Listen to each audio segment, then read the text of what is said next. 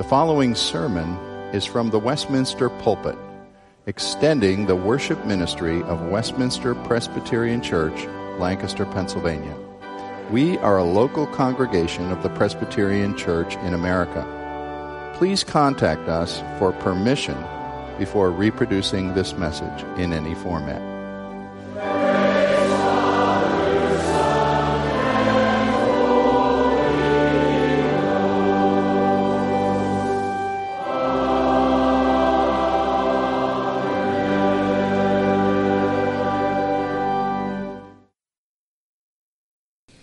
Prophet Amos, chapter 8, verse 11. Behold, the days are coming, declares the Lord God, when I will send a famine on the land. Not a famine of bread or a thirst for water, but of hearing the words of the Lord. They shall wander from sea to sea and from north to east. They shall run to and fro to seek the word of the Lord, but they shall not find it. And this word from 2 Timothy chapter 4, the first five verses. Paul writing to young Timothy I charge you in the presence of God and of Christ Jesus, who is to judge the living and the dead, and by his appearing in his kingdom, preach the word. Be ready in season and out of season to reprove, rebuke, and exhort with complete patience and teaching. For the time is coming when people will not endure sound teaching, but having itching ears, they will accumulate for themselves teachers to suit their own passions, and will turn away from listening to the truth and wander off into myths. As for you, always be sober minded, endure suffering, do the work of an evangelist, fulfill your ministry. This is God's holy word. I begin, as I occasionally do, asking you to indulge your imagination. Some people have no imagination, and that's hard. But I'm especially asking you to imagine something difficult and probably not very well in conformity to any reality you would ever encounter. But just suppose you were born in Switzerland and you grew up in a house in the Swiss Alps you lived in that house until you were t- 10 years old. And now here it gets hard. Suppose you never left that house. Your family homeschooled you so that you never had to go outside. And uh, even more so, your house had no windows. Pretty hard to believe, right? Well, if it could possibly be true, just understand as a child, you would have heard about the Swiss Alps. You might have seen books containing pictures of the beauty and grandeur of the Swiss Alps. One of the most amazing scenes. My wife and I always fantasized. Uh, we were way too young to afford any kind of exotic honeymoon, but Switzerland would have been where we would have gone, and we still have to get there. But you, in your house with no windows, never saw the Swiss Alps. Your eyes never once glimpsed them. Then one day your parents said, You know, this is kind of tiresome living in this house with no windows. Let's get a carpenter. And in he came with a saw and made some openings and put in some windows. And for the first time at age 10, you look out these windows to your total astonishment to see the breathtaking beauty of the Swiss Alps just miles away. Those splendid mountains were, were there, they'd been there all the time but they'd been invisible to you, and now you could not stop marveling at the grand reality suddenly visible to you so nearby through those windows. Well, I know the situation I posed seems absurd and probably would never happen, but as we examine the Bible and its authority and its many benefits to the people of God in these coming weeks, Lord willing, I ask you to please consider that God's written word is equivalent to a great window. For the Bible doesn't come to us as a science textbook telling us about the geology of the Swiss Alps, nor a geography map book showing us the Alps on a map. It comes as a window through which we see truth and reality that we would not and could not see any other way. The Bible is a window to the supernatural truths of all reality. And in fact, even the natural world that we can see with our physical eyes appears quite different when seen with biblical truth in view.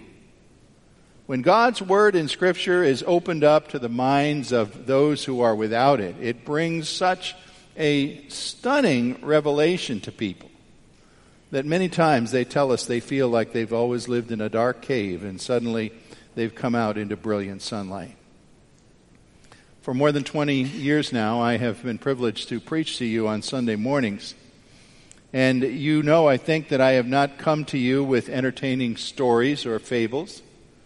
I've not come to you as a, a TV stand up comic with jokes. I haven't come to you as a network news reporter bringing you the world news and analysis of it. Nor have I come to you as an academic person telling you about the latest writings and books and journal articles in the field of religion or psychology or anything else. I have tried, at least according to my calling, to come to you as a man of one book. I've had the same book in my possession every Sunday that I've ever come to you. Different Bibles, actually, but same thing between the covers. And I've come to you daring to say that one ancient book speaks of permanent and eternal value, lessons, and vital things to us in the 21st century. A book composed by 40 different human authors over a span of many centuries. Someone estimated there are 2 million words if you're interested. And we've come with this one book, Sunday after Sunday after Sunday, willing to say something that we believe should be said. From this book, we can say, Thus says the Lord God of hosts. God speaks. He doesn't speak in mystic dreams and visions and individual oracles or some kind of ecstatic experiences. He speaks in and through His Word, a window to everything that is true reality. Now we know that human beings took pens or quills or something and, and put those words on papyrus. We're not ignorant about the processes of Bible formation. But we nevertheless believe that the unseen holy God speaks in His Word. As some have said, when the Bible speaks, God speaks. I propose to explore this with you and the why and wherefore of all this in weeks to come. We're going to ask things like Did the right books get in here? Are there, as some people would say to us, uh, books that should have been here that, that uh, did not? There's a wonderful woman uh, well, I don't know if I call her wonderful or not, but a, a uh, woman with a strong reputation in the academic world who goes around packing out lecture halls telling everybody Matthew, Mark, Luke, and John don't count. The Gospel of Thomas is the one you should listen to. Absolute nonsense. Absolute nonsense. The Gospel of Thomas was written centuries after the other Gospels and does not stand on a plane with them at all. And yet people build careers on things like this. What is inspiration? What does it mean? What is infallibility? What is inerrancy? We're going to try to answer some of these questions in weeks to come. And if I'm preaching to the choir, I hope you'll be a better informed choir after listening and thinking about some of these things. But today, just sketching on this Communion Sunday when I must be shorter, the main issue that I call the crisis of biblical authority. First, I point you to the prophet Amos, who wrote about 750 to 760 BC. He was actually a farmer, a shepherd, not a professional priest or ecclesiastic, not even known previous to his speaking in this book as a, as a prophet, but he was given the gift of prophecy to speak to the northern kingdom of Israel. This is when uh, the people of God are divided into northern nation Israel, southern nation Judah after Solomon's time. And uh, Amos was called uh, like the voice of a lion because he was very bold. And he was here to tell Israel that they were too self content and self righteous. They thought they had it made. They're, they were living in times of great prosperity. Money was flowing, food was abundant. They were fairly safe at the moment from their enemies. They thought they had it made. And I'm sure they thought if anybody needed judgment, it would be their enemies. Instead, Amos stood up and said, God is going to judge you, negligent people who are willing to ignore even the Word of God as it comes to you. And sure enough, 30 or 40 years later, the mighty Assyrians, the cruel Assyrians, came down, swept down, and took Israel captive and really decimated their nation. Chapter 8, verse 11 and 12 is only one part of all the things Amos had to say to them and about their shortcomings. But here you see he prophesied a famine for hearing the Word of God. Why? Because they were ignoring the Word of God as it had been made known to them. In writing, first of all, the books of Moses were in their possession, the law of God, the commandments was with them. All of, many of the books of history already recorded. The Psalms of David were present, the writings of Solomon and Proverbs and other things. They had a large chunk of the Old Testament already, and prophets were active. Prophets like Amos and others were speaking in their time. But these are people so self satisfied that they acted as if God wasn't speaking or had not spoken at all. They were unwilling to hear what he said. Well, you say that sounds pretty fantastic. Well, we've got it in our day, don't we?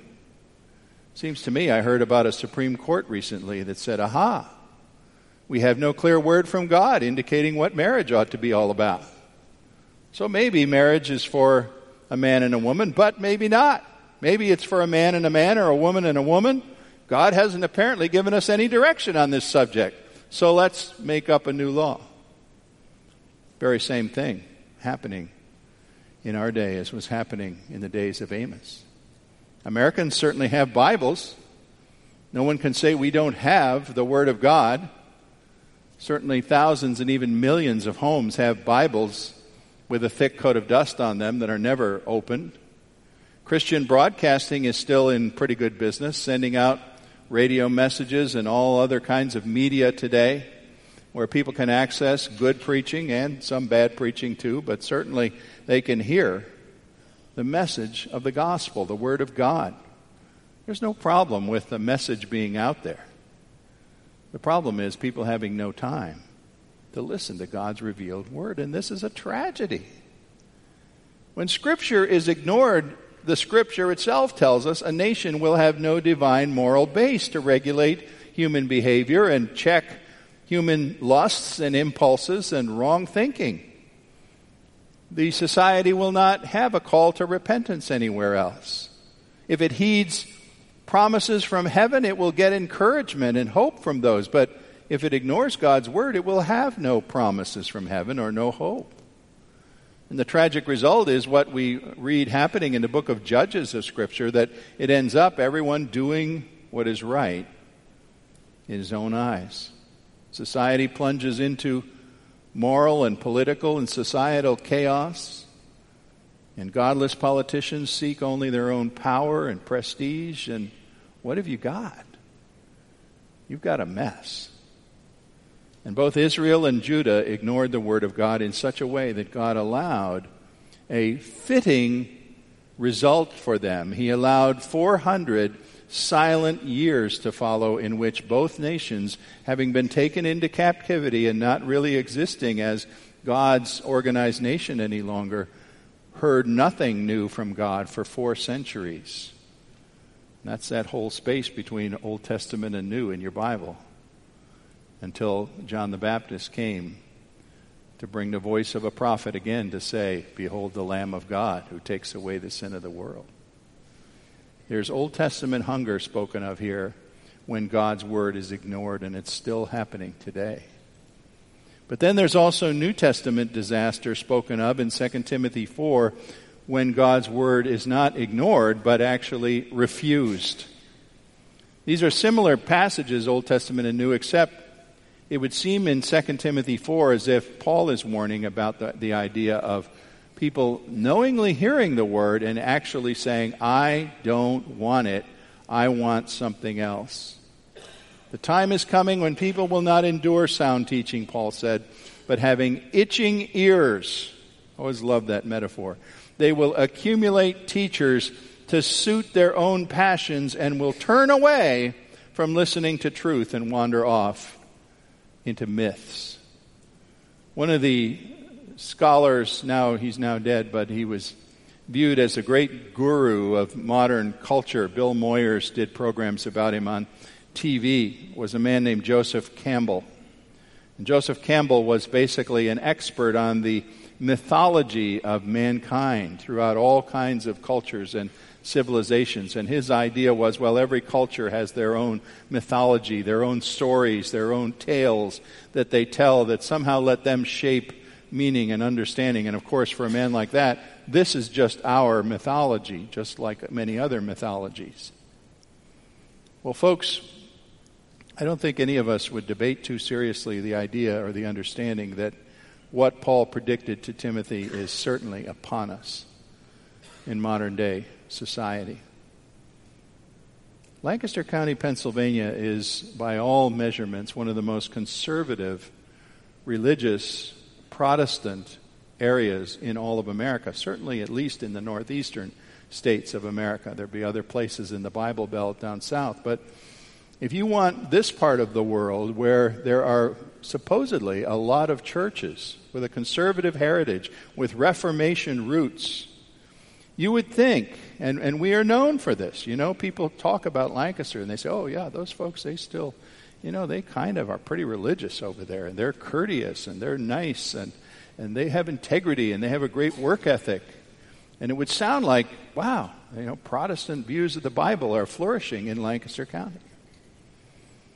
Well, I just ask those of you because you say it to me. I, I tell you, I don't have an experience to go out and church hunt, obviously. You know, I get into another church a few times a year on vacation. But some of you have been church hunters in recent years, and you tell me what your experiences are. If you've been a church hunter of any stripe or flavor in recent years in Lancaster County, did you find it easy to find a place of worship where the Word of God wasn't just opened and formally read while the man then went and spoke about something else completely, but rather took the Word of God and expounded it, drew out of it what it had to say from the Spirit of God? Did you find it easy to find such a place? Most of you tell me you had a real hard time. I have to believe you. I ask, why is it that about half of the Christian liberal arts colleges, I'm not talking about Bible colleges, but four year liberal arts colleges in our state alone, a fairly conservative state, have in their Bible departments, I can document this very easily, and others will document it, professors who will tell the freshman Bible class, put away all that silly Sunday school baggage that you bring here to our four year liberal arts Christian college, once called Christian, because I'm going to tell you why the Bible doesn't say what you think it says. You will find that and I will name names if you want me to name names. I will not name them right now. This is a real tragedy. Evangelical institutions today barely qualify for that title anymore. If that title means dependence on the Word of God as the Word of God. So let me ask thirdly this morning what caused our current day crisis of biblical authority? And I'm going to give you a very brief historical sketch. And I'm going to be about as blunt as I'm able to be in just a short time. The Reformation of the 16th century represented certainly the high watermark for Western Christianity having what we call a high view of the Bible, a view that this is God's, God's book given to us, it is inspired altogether, it is infallible, that God worked through the mysterious process of inspiration to give men his thoughts and his truths. And the Reformation was just as much about recovering that view of the Bible as it was about justification by grace through faith. We talk about the solas of the Reformation. Sola scriptura, scripture alone, as our authority, along with sola fide, salvation by grace through faith alone. You would have easily access, if you don't have it anywhere else, in the back of your hymn book, the Westminster Confession of Faith. You can look at it if you wish to right now. Page 847 of your hymnal will show you two pages. It's actually on three, three pages, but it's part of one. So it fills about two pages of detailed, carefully subscribed and written beliefs that the Reformation had about the Word of God. And if you checked out that creed there, you would see that this is the first chapter of the Westminster Confession of Faith for very good reason. How do we talk about any other subject? Christ, God, the Holy Spirit, salvation, heaven, hell, anything else, unless we've got a source to tell us what God says about it. So the first chapter of most Reformation creeds were about the Word of God, and you see that high view of it originating with God and being his very word coming through there in the Westminster Confession. I'll be quoting from and referring to some of that material in days to come, Lord willing. This view, this high view of Scripture and authority, really held through most Protestant churches of the 17th and 18th and 19th centuries, at least until the late 19th century. If you had gone to, let's say, a New England congregational church in the days of, Pickett, 1750, before the Revolution, and, and you examine the elders and the minister of that or any other nearby church, do you believe the Bible is the very Word of God? Why, somebody would be insulted that you even asked that question. Of course they believe that. Go and ask a Baptist congregation in the early 1800s or an Anglican congregation in, say, in the 1840s or so. Do you believe the Bible is the very word? Of course we do. That wasn't a matter of contest. But then something brewed in the late 19th century. Really, it was coming before that, but it really came into fruition and visibility in the late 19th century as in European universities, particularly in Germany, scholars, people with PhDs and big brains. A big brain doesn't always equal wisdom, you know came and said, Well, look, we've been thinking about the Bible, and we don't really think that many of the things that are written in the Gospels ascribed to Jesus as his sayings really are his sayings. We don't think that most of these things reported to be miracles really could have been miracles. We don't think that most of the epistles ascribed to Paul were written by Paul. And many other types of things like that, they started to say you would think they had a lot of good backing and reasoning to support all this. Go and check it out if you want. I can refer you to books. They really didn't have that much to back up anything, except they were able to speak persuasively and sound convincing.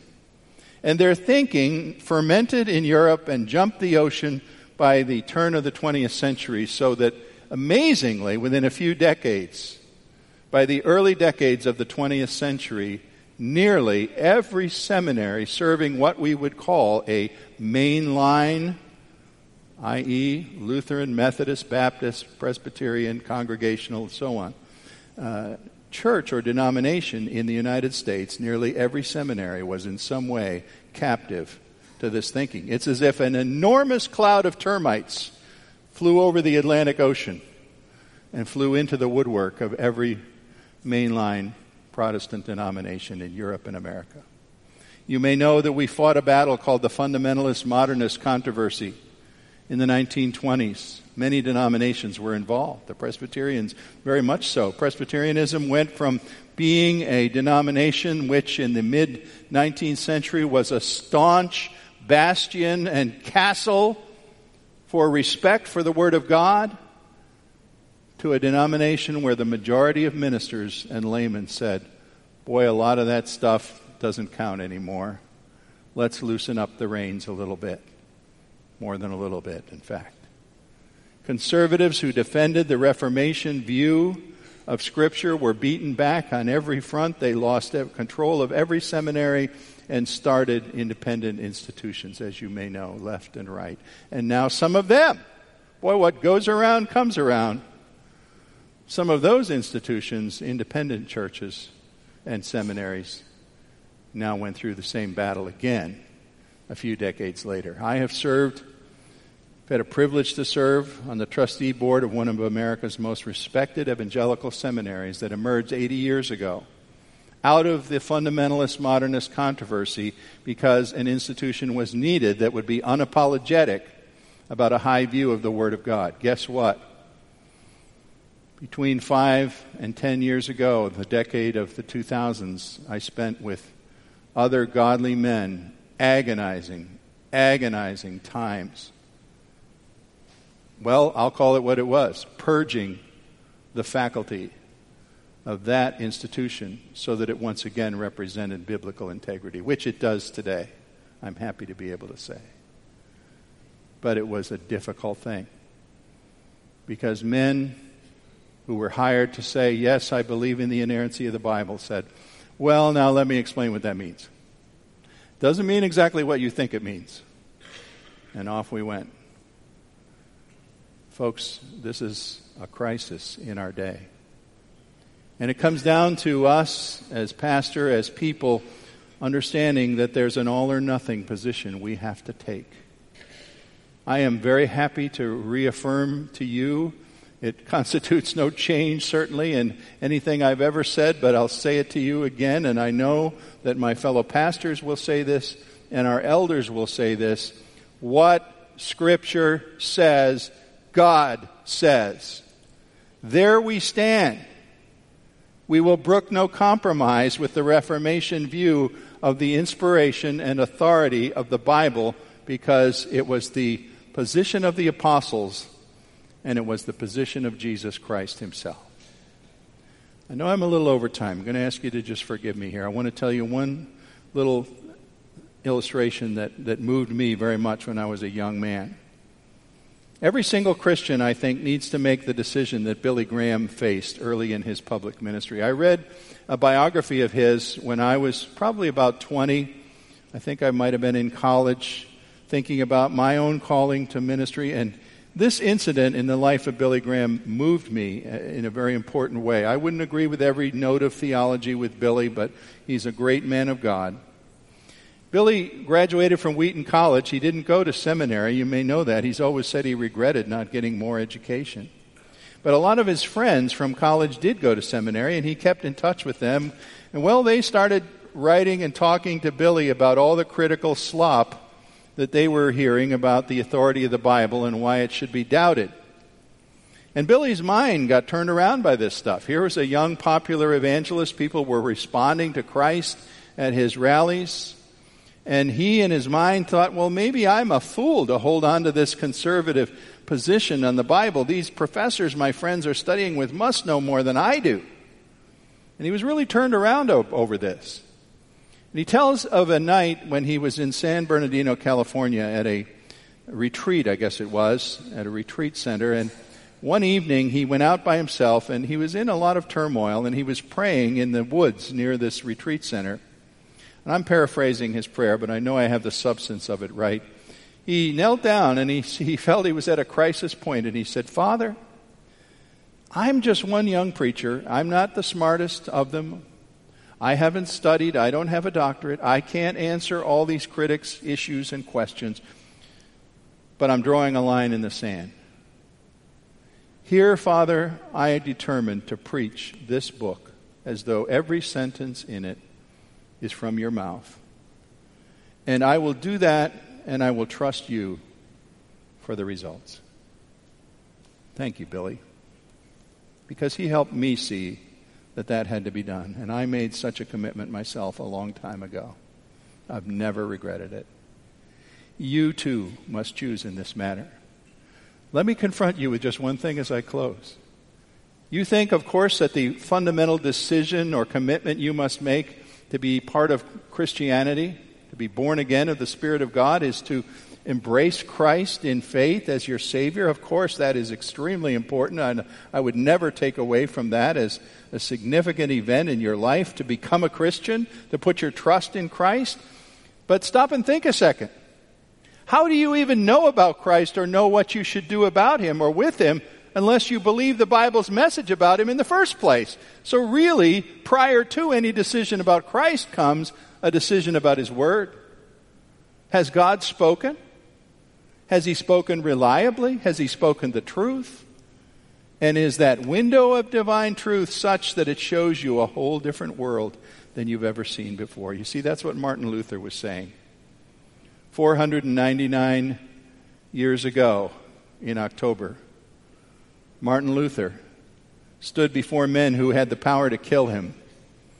And he said, My conscience is held captive to the Word of God. Here I stand. I cannot do otherwise.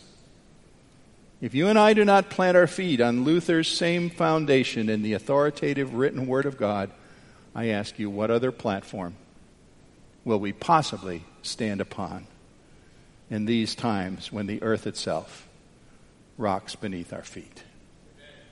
Father, I pray that you help us be people who don't just nominally say, Yes, I believe the Bible, but that we would believe it with conviction that we would believe it because your Holy Spirit, who spoke in it, inhabits us and speaks to us.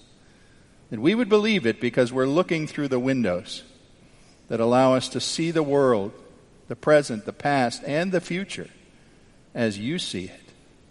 Thank you for your word. Help us, Father, to embrace it more and more with the strength of life transforming faith. We ask in Jesus' name. Amen.